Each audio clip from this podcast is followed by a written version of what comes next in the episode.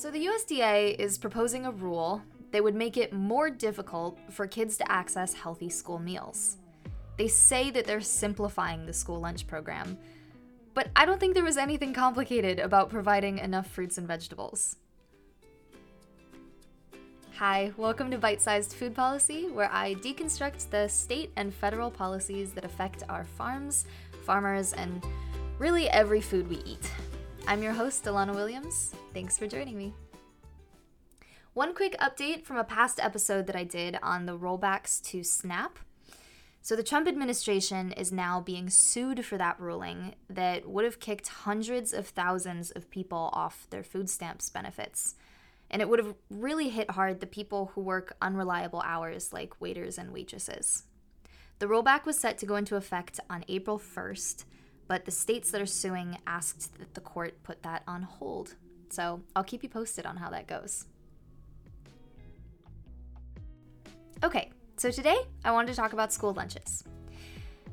As you may know, in 2010, we passed the Healthy Hunger Free Kids Act, which was championed by Michelle Obama as part of her campaign for healthier eating and more physical activity. It actually was a really good program. It established the strongest nutrition supported guidelines in the history of the National School Lunch Program. It reduced sodium and saturated fat consumption and significantly increased fiber intake and was deemed one of the most important national obesity prevention policy achievements in recent decades. So, while we're actually really long overdue for an update to child nutrition policy in this country, no one really wants to touch it because the 2010 guidelines were so good that we probably wouldn't get anything nearly as progressive under this administration. The Healthy Hunger Free Kids Act was adopted by pretty much all schools by around 2016, which is really remarkable when you think about it. And it's possible that the USDA just wanted to make their program look good, but in a fact sheet that they put out, the Healthy Hunger Free Kids Act did well by like every single metric they measured it by. So, why does the Trump administration keep trying to dismantle it? In May of 2017, Secretary of Agriculture Sonny Perdue promised to make school meals great again by giving schools flexibility in their meal planning related to whole grains, sodium, and milk. And now they're at it again with this new ruling that was made to create more flexibility for schools and reduce food waste. But I have such a hard time believing that those are the only reasons. First off, nearly every school district in every state was already in full compliance or at more than 90% compliance with the higher standards. And the food waste one first of all, simply isn't true. There was no evidence that the Healthy Hunger Free Kids Act standards increased food waste. But even if it did, since when do they care about food waste? Like, I would love to see the USDA propose some actual solutions to food waste by putting composters at schools and mandating that students have longer lunch periods to eat their food. But I don't think either of those are happening anytime soon. So, why would they really want to scale back healthy foods? Since the 2008 recession, there's been a steady downward trend in students paying for school meals. Because, first of all, fewer students want to eat cafeteria food, and those that are eating school food are often on a reduced or no cost plan. In 2018, these free or reduced price meals cost the National School Lunch Program almost $14 billion. So maybe if school lunches were less nutritious, they figure kids would want to buy them more and then they wouldn't lose as much money? But that's actually not the case. A USDA study found that participation in school lunch was actually higher at schools serving healthy food. So when the National School Lunch Program provides healthier food, it sells more food. Which is why this ruling makes so little sense. So maybe to see why the Trump administration keeps scaling back nutrition requirements in schools, we have to look at the food system even more broadly. In my humble opinion, the USDA shouldn't even be in charge of school lunch requirements because the USDA is not a public health agency. It's an agricultural agency created to support farmers. And farmers want to sell their surplus food. And we don't have a surplus of fruits and vegetables in this country. We have a surplus of cheap oils, dairy, wheat, and corn because we've made it easy to grow them in mass quantities using pesticides and machinery. And sadly, they're more profitable because they can be shelf stable and they can be shipped far distances.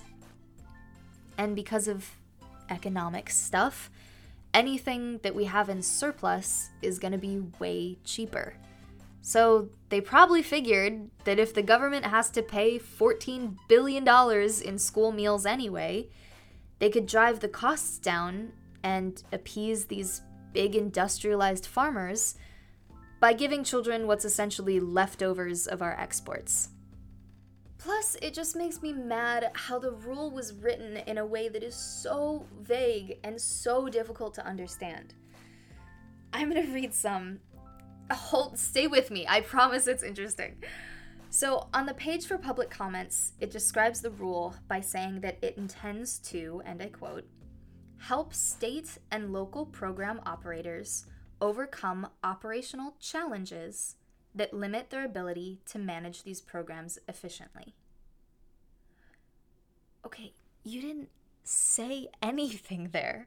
You said that this ruling is meant to help overcome challenges.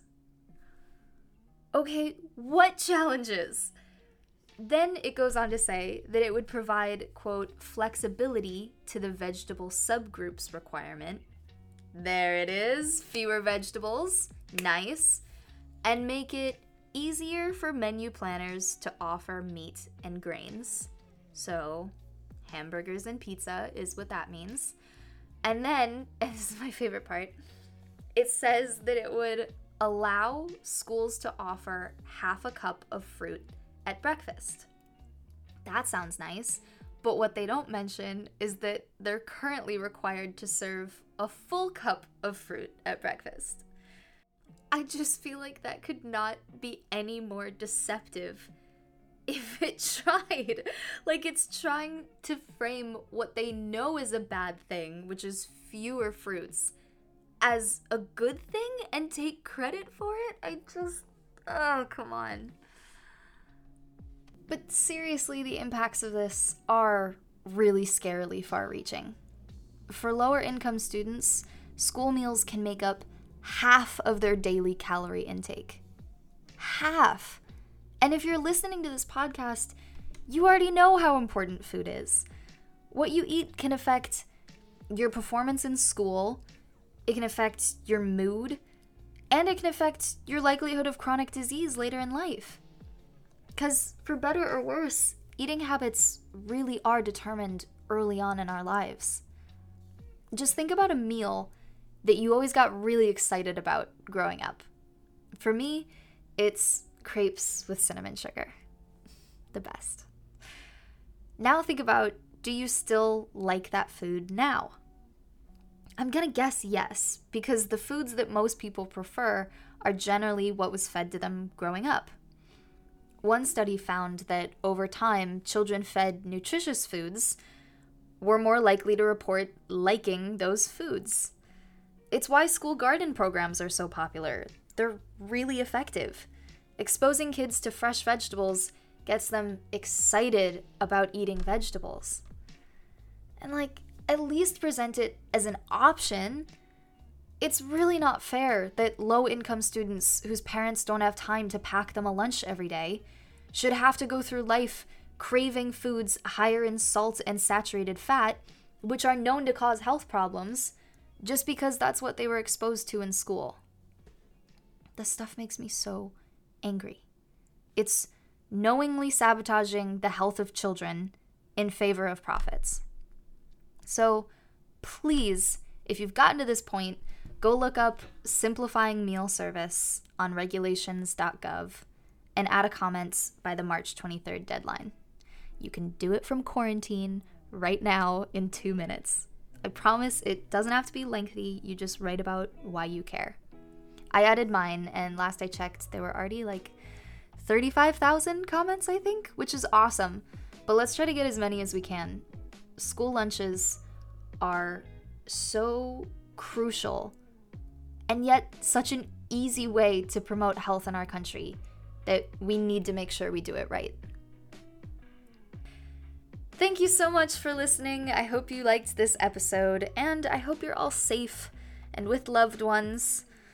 Um, I'm thinking of doing a quick episode on how the coronavirus relates to our food system. So if you're interested in that, let me know. Okay, bye.